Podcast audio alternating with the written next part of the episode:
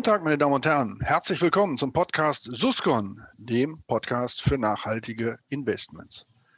Titel der heutigen Folge Engagement. Wie gewinnt man Einfluss? Mein Gast ist Nina Roth, vielen von Ihnen wahrscheinlich schon bekannt. Sie ist Director Responsible Investment bei BMO Global Asset Management und sie ist mir jetzt zugeschaltet. Guten Tag, Frau Roth. Hallo, Herr Drescher. Frau Roth, BMO, äh, das äh, muss man vielleicht dem einen oder anderen draußen noch mal etwas näher bringen. Äh, mancher denkt ja wahrscheinlich an BNO, an Bang Olufsen, aber Sie haben es ja eher mit dem Geld anlegen als mit der musikalischen Übertragung. Ähm, nichtsdestotrotz BMO, vielleicht zwei, drei Sätze von Ihnen dazu, damit alle dieses Finanzinstitut ein bisschen besser einschätzen können.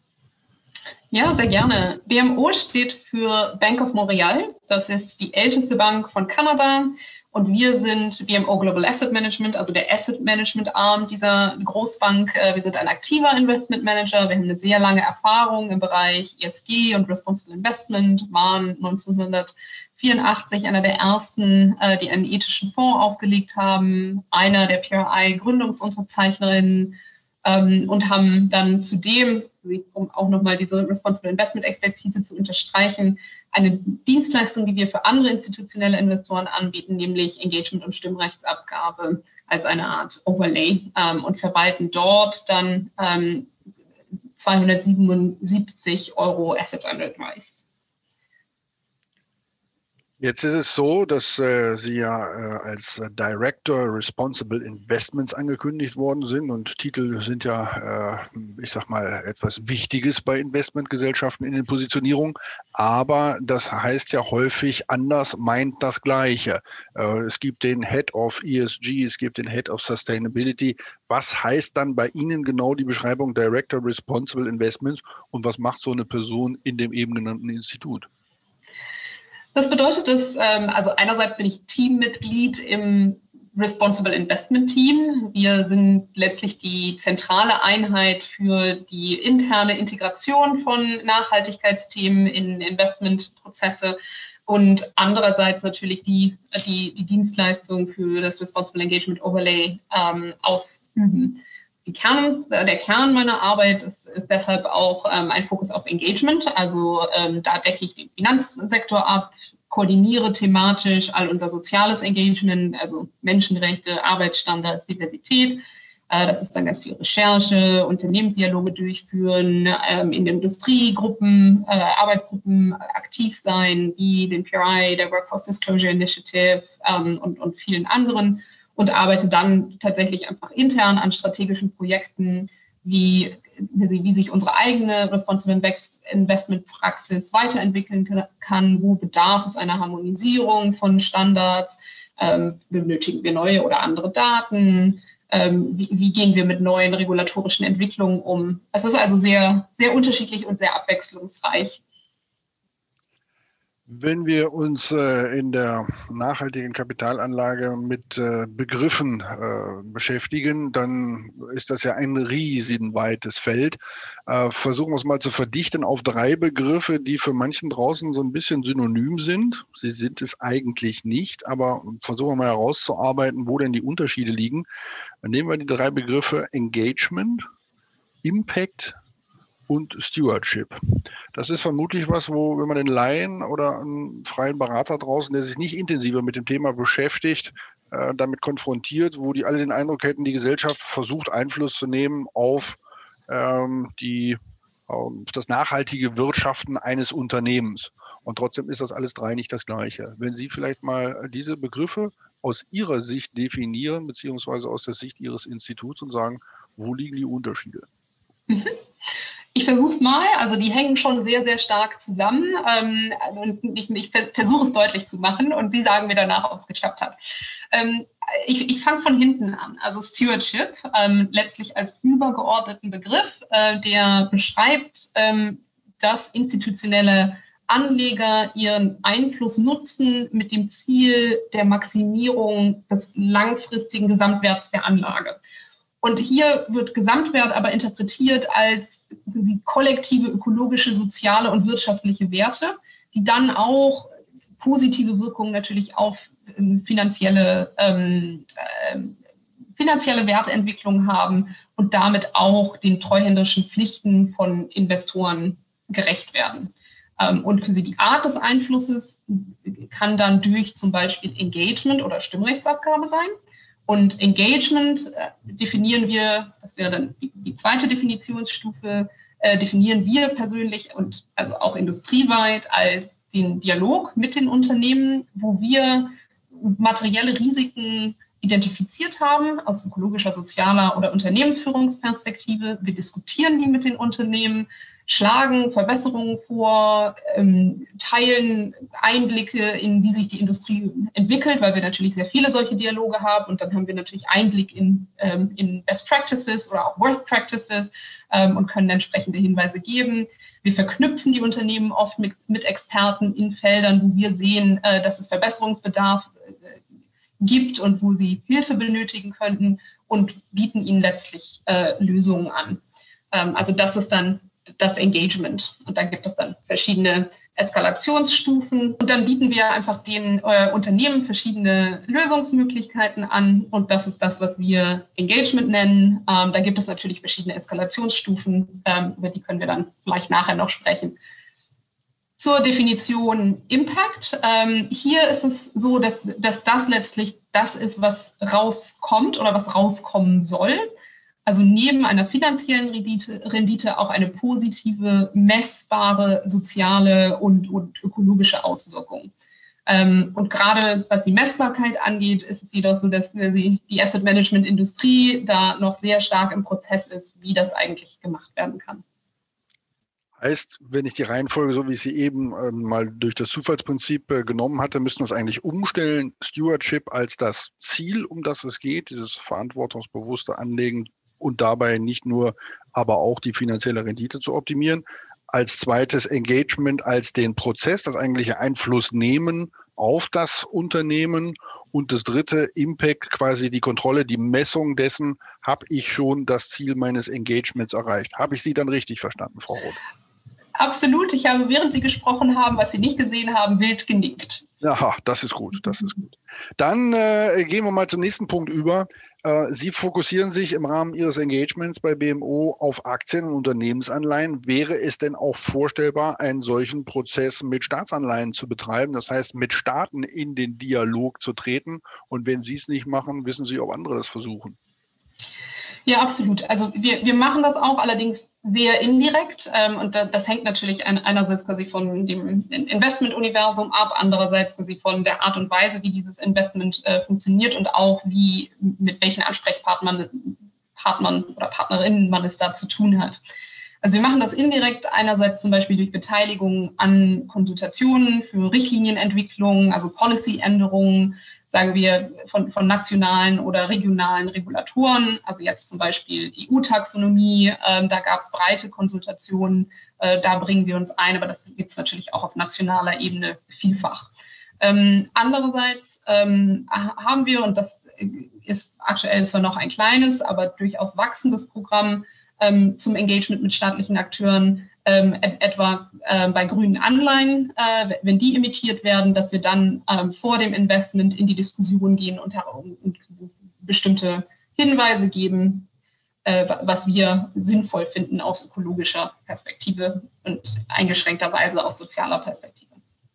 Eine Dame fragt man nicht nach ihrem Alter, aber man darf mal fragen, wie lange sie denn mit dem, was Sie da jetzt machen, schon dabei sind. Und es würde mich da interessieren, sich in dieser Zeit das Engagement verändert hat. Wie hat es sich in der Zeit, seitdem Sie beobachten, wie Engagement in Ihrem Haus gemacht wird, wie hat es sich da verändert? Ja, also ich bin in diesem Haus jetzt seit ungefähr zwei Jahren, aber in der Industrie seit circa 13 Jahren mittlerweile. Ähm, und ähm, natürlich haben wir auch äh, breite Recherchen und Analysen dazu durchgeführt und ich spreche regelmäßig mit meinen Kollegen und kann deshalb auch berichten, wie, wie sich Engagement ähm, übergeordnet verändert hat. Aus meiner Perspektive allein in den letzten zwei Jahren hat sich viel verändert. Es ist sehr viel breiter geworden im Sinne von viel mehr Akteure sind ähm, im Engagement involviert zu viel breiteren Themen und, ähm, und, und auch Nischenthemen. Also äh, wir haben es da teilweise auch mit Gruppen zu tun, die dann ähm, die ähm, also sehr interessengetrieben sind. Ähm, kleines Beispiel, kurze Ausführungen. Ähm, in, in den USA gibt es Gruppen, Investorengruppen, die sich zum Beispiel mit den ähm, Fernsehserienanbietern auseinandersetzen. Also denken wir sowas an Netflix, ähm, weil dort in den Serien geraucht wird und sie, sie ein, äh, vertreten, dass sie gegen Tabak sind ähm, und äh, deshalb, dass das nicht reflektiert werden soll auf den, auf den, äh, auf den Screens, auf den Monitoren. Ähm, und das ist natürlich was, was aus unserer Perspektive äh, ist es, äh, aktivistisch, äh, es ist interessant. Ähm, es verfolgt letztlich auch diese, dieses Tabakthema, was, was wir natürlich auch im Kopf haben. Aber wir würden das jetzt nicht als ein materielles Thema bei einem, ähm, ähm einem Fernsehserienanbieter sehen. Ähm, das bringt mich aber auch zu dem zweiten Punkt, neben, neben viel mehr Akteure, viel breitere Themenaufstellung. Es ist viel aktivistischer geworden. Das sie einerseits ähm, wird viel ähm, über die Medien angeprangert. Ähm, es wird viel auch über große Investorenkollaborationen gegangen. Ähm, es gibt für sie eine deutlichere Unterstützung übergreifend, äh, auch von aktivistischen Aktionärsanträgen. Ähm, ein gutes Beispiel ist dafür, ähm, was früher in diesem Jahr passiert ist bei der Großbank Barclays, wo ein, ähm, eine ambitionierte Klimastrategie von ähm, ein, einer NGO gefordert wurde und die hat letztlich 24 Prozent Zustimmung erhalten. Und das wäre im Vorjahr zum Beispiel bei einer Finanzinstitution nicht möglich gewesen. Ähm, thematisch kann man sagen, dass es äh, einen Sprung gab von ursprünglich starke Fokussierung auf, auf Governance-Themen, dann eben über sagen wir, die letzten zwei Jahre immer deutlicheren ähm, Umweltfokus, also einerseits Klimawandel, andererseits Biodiversität. Und jetzt eben ganz deutlich durch Covid-19 haben wir immer mehr soziale Themen im, im Blick und ähm, werden relevant und von äh, Aktionären und Investoren aufgegriffen. Sie haben es gerade schon quasi angesprochen. Äh, ich würde aber nochmal hinterfragen wollen, dieser Dialog und Engagement wird ja von vielen dann auch immer dieser Prozess dahinter als der Dialog zwischen dem Investor und dem Unternehmen dargestellt. Ähm, welche Themen sind da derzeit bei Ihnen auf der Agenda drauf und wie haben wir uns vorzustellen, wie Sie die definieren und aktualisieren? Das heißt, wie, wie verändern sich auch die Prioritäten da? Ja, also wir haben eine, ich fange schon wieder von hinten an, äh, wir haben einen, einen jährlichen Priorisierungsprozess, ähm, der funktioniert einerseits über Prioritätsunternehmen, wo wir die schlecht performendsten pro Sektor herausfiltern, dann über Themen, äh, das machen wir auch im Zusammenhang mit unseren externen Responsible Engagement Overlay Kunden, äh, die wir konsultieren, welche Themen für das kommende Jahr relevant sind. Und dann letztlich über Ad-Hoc-Engagement, was, was sehr deutlich sich einerseits an Vorbereitungen auf Hauptversammlungen richtet, also was hat sich in den Unternehmen verändert und äh, wie wird unsere Stimmrechtsabgabe aussehen, aber andererseits auch sehr aktuelle Themen aufnehmen kann, wie ähm, ein, ein Korruptionsskandal ähm, oder ähm, äh, ein, einen zusammenbrechenden Staudamm die, wo viele Menschen umgekommen sind, dann möchte man natürlich eine Positionierung. Insofern, das ist die Art und Weise, wie wir priorisieren. Ähm, und en, entlang dem, und das ist die mittlere Säule, von der ich gerade gesprochen habe, die Themen, ähm, da haben, hatten wir angedacht für 2020 einen deutlichen Fokus auf Klimawandel und Biodiversität, nicht zuletzt, weil da die großen COPs, die Conference of Parties, Konferenzen für Klimawandel und Biodiversität anstanden und man da entsprechend auch unternehmerischere äh, Aktivität ähm, erwartet und gefordert hat. Das wurde natürlich alles verschoben ähm, und dadurch haben wir dann bestimmte Themen, die wir eh auf der Agenda hatten, wie Pharma einerseits oder Arbeitsstandards andererseits, ähm, hervorgehoben, haben dort deutlich darauf fokussiert und haben aber auch diese Arbeitsstandardsthemen in all die anderen Klima- und Biodiversitätsthemen, die ursprünglich geplant waren, eingebaut, also um sicherzustellen, wie kann eine Kontinuität äh, der Geschäftshandlungen sichergestellt werden, wie können die ArbeitnehmerInnen geschützt werden, ähm, gibt es Paid Leave, ähm, gibt es äh, äh, Schutzkleidung, ähm, gibt es finanzielle Unterstützung etc. Diese, dieses, äh, diesen Dialog miteinander zu führen, wie würden Sie das beschreiben? Ist es, dass Sie ein etwas Anstoß nehmen, was ein Missstand ist und sagen, wir wollen, dass ihr das abstellt? Oder Sie betrachten das Unternehmen und sagen, das könnt ihr besser machen, äh, was ja zwei unterschiedliche Herangehensweisen wären? Ja, es ist wahrscheinlich eine Mischung aus beidem. Äh, das kommt sehr stark auf das Thema und die, die Institution an und wie lange wir diesen Dialog schon führen. Also man steigt natürlich selten mit einer äh, deutlichen Konfrontation ein, sondern ähm, allen unseren Gesprächen geht eine tiefe Recherche voraus, wo wir sicherstellen wollen, dass wir das Thema gut genug verstehen und die uns nicht jetzt auf den neuesten Stand bringen müssen, dass wir verstehen, wie der Wettbewerb aussieht und wie diese Firma gegenüber dem Wettbewerb abschließt und können dann natürlich auch gut argumentieren und sagen, wir sehen, dass ihr hier bestimmte Lücken habt und äh, das, das entsprechend aufholen müsst. Insofern ist es eher gedacht als ein, ein vertrauensvoller Dialog, wo wir als eine Art Berater auch agieren, um, um eben Verbesserungen anzustoßen. Wenn wir allerdings merken, und also wir, wir haben natürlich das, das treuhänderische Interesse, äh, von dem ich vorhin berichtet habe, wenn wir natürlich merken, dass die Firmen überhaupt nicht reagieren oder in, in eine Richtung agieren, von der wir das gut finden, dann ähm, kommt es zur Eskalation. Ähm, das, das kann natürlich eine Eskalation im Ton sein, aber meistens versucht man dann erstmal über äh, bestimmte Hierarchiestufen zu gehen. Also wenn wir normalerweise mit operationellen Experten, Fachexperten, Expertinnen sprechen, dann würden wir ähm, als nächstes an, an den Vorstand oder den Aufsichtsrat gehen wir würden mit anderen Investoren kollaborieren, um gemeinsam ähm, ein, eine größere Sprachmacht äh, zu haben. Ähm, und ähm, falls das nicht funktioniert, kann man das natürlich dann weiter eskalieren und entweder Aktionärsanträge selbst stellen oder gegen Direktoren auf den Hauptversammlungen abstellen, abstimmen.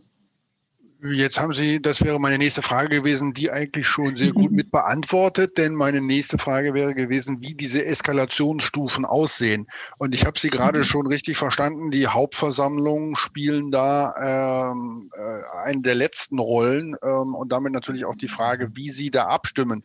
Ähm, hat das da bisweilen eine gewisse Prangerfunktion, ähm, dann eben auch die Hauptversammlung zu nutzen, um dort auf der Bühne der Öffentlichkeit seine seine Forderungen und seine Wünsche vorzutragen? Ja, also wir, wir vermeiden einfach aus, aus Stilgründen oder also Unternehmensstilgründen vermeiden wir ein, eine Pranger-Variante. Aber wir nutzen tatsächlich unsere Abstimmung äh, in Linie mit vorhergehenden Engagements und in Linie mit den Richtlinien, die wir etabliert haben und den Erwartungen, die wir an die Unternehmen haben. Ähm, es ist selten so, dass wir auf Hauptversammlungen selbst sprechen. Ähm, wir machen das regelmäßig in Koordination mit anderen Gruppen, also dass, dass im Namen von uns mitgesprochen wird, ähm, aber bevorzugen tatsächlich lieber den, äh, den Dialog, den vertrauensvollen Dialog. Was nicht heißt, dass wir dann nicht gegen ähm, die, die, den Aufsichtsrat oder den, den Vorstand ähm, stimmen würden oder den nicht entlasten würden. Ähm, es ist einfach nur eine Art und Weise der Kommunikation, ähm, die, die wir uns ausgesucht haben, die anders ist. Das klingt alles schön, das klingt alles nachhaltig. Äh, das, was den Zuhörer wahrscheinlich interessieren wird, ist, haben Sie für uns mal zwei Beispiele, wo Sie sagen, da kann man mal sehen, wie es geklappt hat. Da war unser Wunsch oder unsere These oder unsere Forderung X und das ist auch, nachdem dieses und jenes passiert ist, erfüllt worden. Ja, ich habe ein Beispiel mitgebracht. Also ich habe noch mehr in der Hinterhand, aber vielleicht äh, reicht das. Ich habe ein Beispiel mitgebracht, wo ähm, man letztlich beides, das, das Positive und das Negative sehen kann, aus meiner Perspektive. Ähm, und zwar, wir feiern dieses Jahr 20 Jahre Engagement und haben deshalb auch eine, eine gute Datenbasis und können zurückblicken, was wir eigentlich in diesen 20 Jahren erreicht haben. Und das Unternehmen, was am meisten über diese 20 Jahre engaged wurde, ist äh, BP, der große Ölkonzern äh, mit fast 200 Interaktionen insgesamt. Ähm, das deutet darauf hin, dass wir einen sehr intensiven Dialog und einen vertrauensvollen Dialog über die Jahre aufgebaut haben. Kernthema war immer Klimawandel.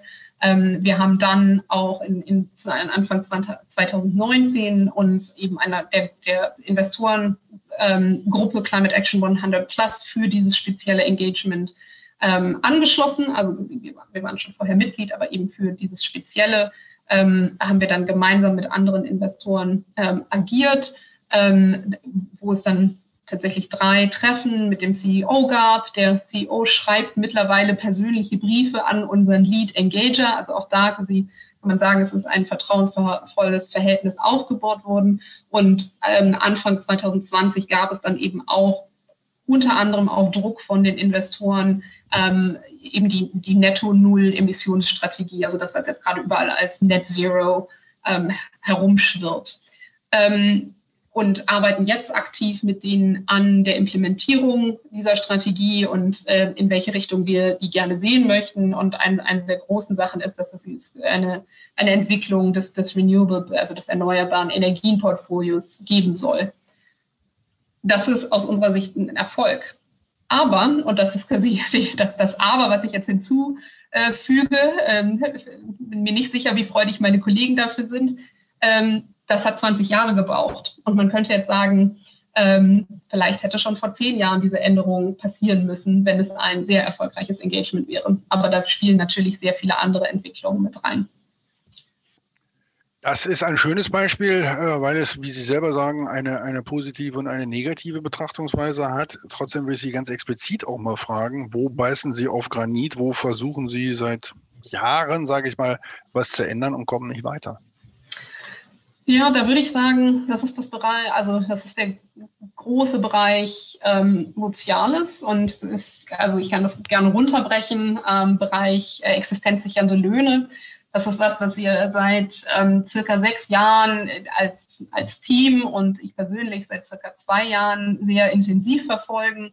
Ähm, in, in den letzten zwei Jahren ging es hier äh, um die ähm, Supermarktbranche und existenzsichernde Löhne in ähm, verschiedenen und Unternehmen global, ähm, Fokus auf USA, ähm, auf Kanada, ähm, ähm, auch auf Großbritannien. Und hier geht es darum, dass einerseits, und wir machen hier ganz kleine Schritte, es geht darum, dass die ähm, Unternehmen erstmal transparent machen sollen, wie viel sie eigentlich ihren Mitarbeitenden zahlen. Und ähm, alleine daran scheitert es schon bei, bei sehr vielen, ähm, weil wir natürlich äh, sehen möchten, wie viel zahlen sie, wohin, wie, lange wäre der Weg, ähm, um bei einem existenzsichernden Lohn, das ist ein bisschen höher als der ähm, Minimallohn, ähm, anzukommen. Und wie viel würde das die Firma kosten und welche quasi anderen positiven Errungenschaften man äh, durch die Erhöhung des Lohns erzielen kann. Und stehen hier natürlich auch im Konflikt mit anderen Investoren, die sagen, Löhne müssen runter, weil das aus finanzieller Sicht Sinn macht, aber wir betrachten das eben viel größer. Und das ist eine sehr, sehr große Hürde, die und die äh, Erfolge, wenn man überhaupt von welchen sprechen kann, sind sehr klein und äh, dauern sehr lange. Ja, zum Schluss mal eine Frage nach, wie sich das Engagement in der Zukunft weiterentwickeln kann. Ähm, momentan ist es ja so, dass es äh, einige Asset Manager gibt, die sagen, sie machen das, aber keineswegs alle.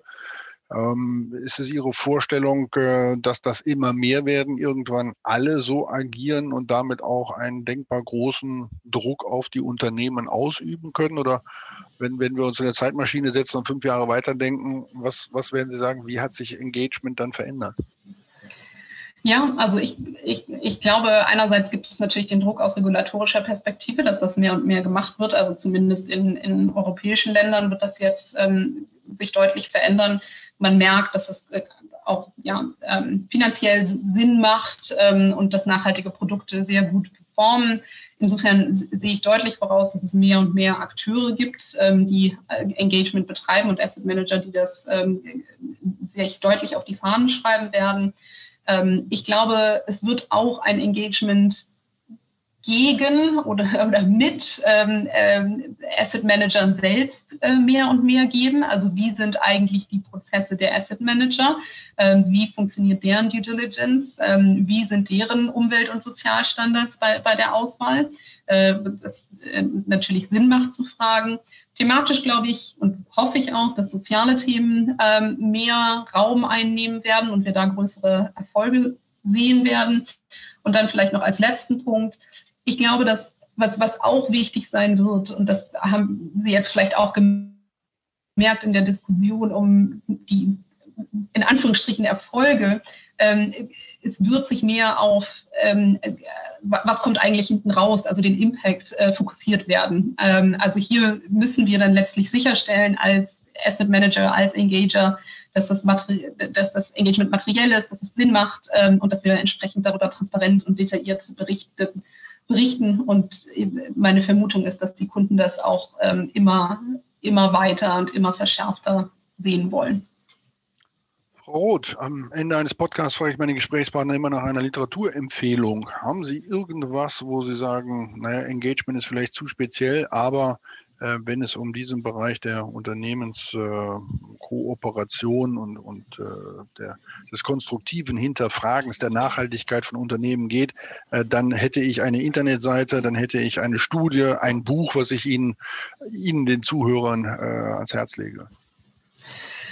Ja, vielleicht, ähm, wenn Sie erlauben, würde ich kurz ähm, ein, ein bisschen Werbung machen, ähm, weil sehr gut, ähm, weil ähm, ich nämlich auch ähm, einen Beitrag geschrieben habe für einen Kriegssammelband, äh, der heißt, äh, also der, der, der Sammelband heißt Nachhaltige Finanzen durch aktives Aktionärstum und Engagementwandel bewirken. Ähm, und der wird im Frühjahr nächsten Jahr, im Januar rauskommen, ähm, im, im Springer Verlag erscheinen, ähm, als E-Book oder auch als Softcover und kann bereits jetzt ähm, ähm, vorbestellt werden. Ich glaube, das Spannende daran ist, dass es ähm, äh, viele Bereiche abdeckt. Also Sie hören da drin von ähm, NGOs, wie die die Finanzwelt betrachten, von Investoren, die direkt damit äh, befasst sind, von ähm, Industrieverbänden, ähm, von Leuten aus der Praxis. Insofern, ähm, glaube ich, kann man da sehr viel lernen und ich kann es nur empfehlen.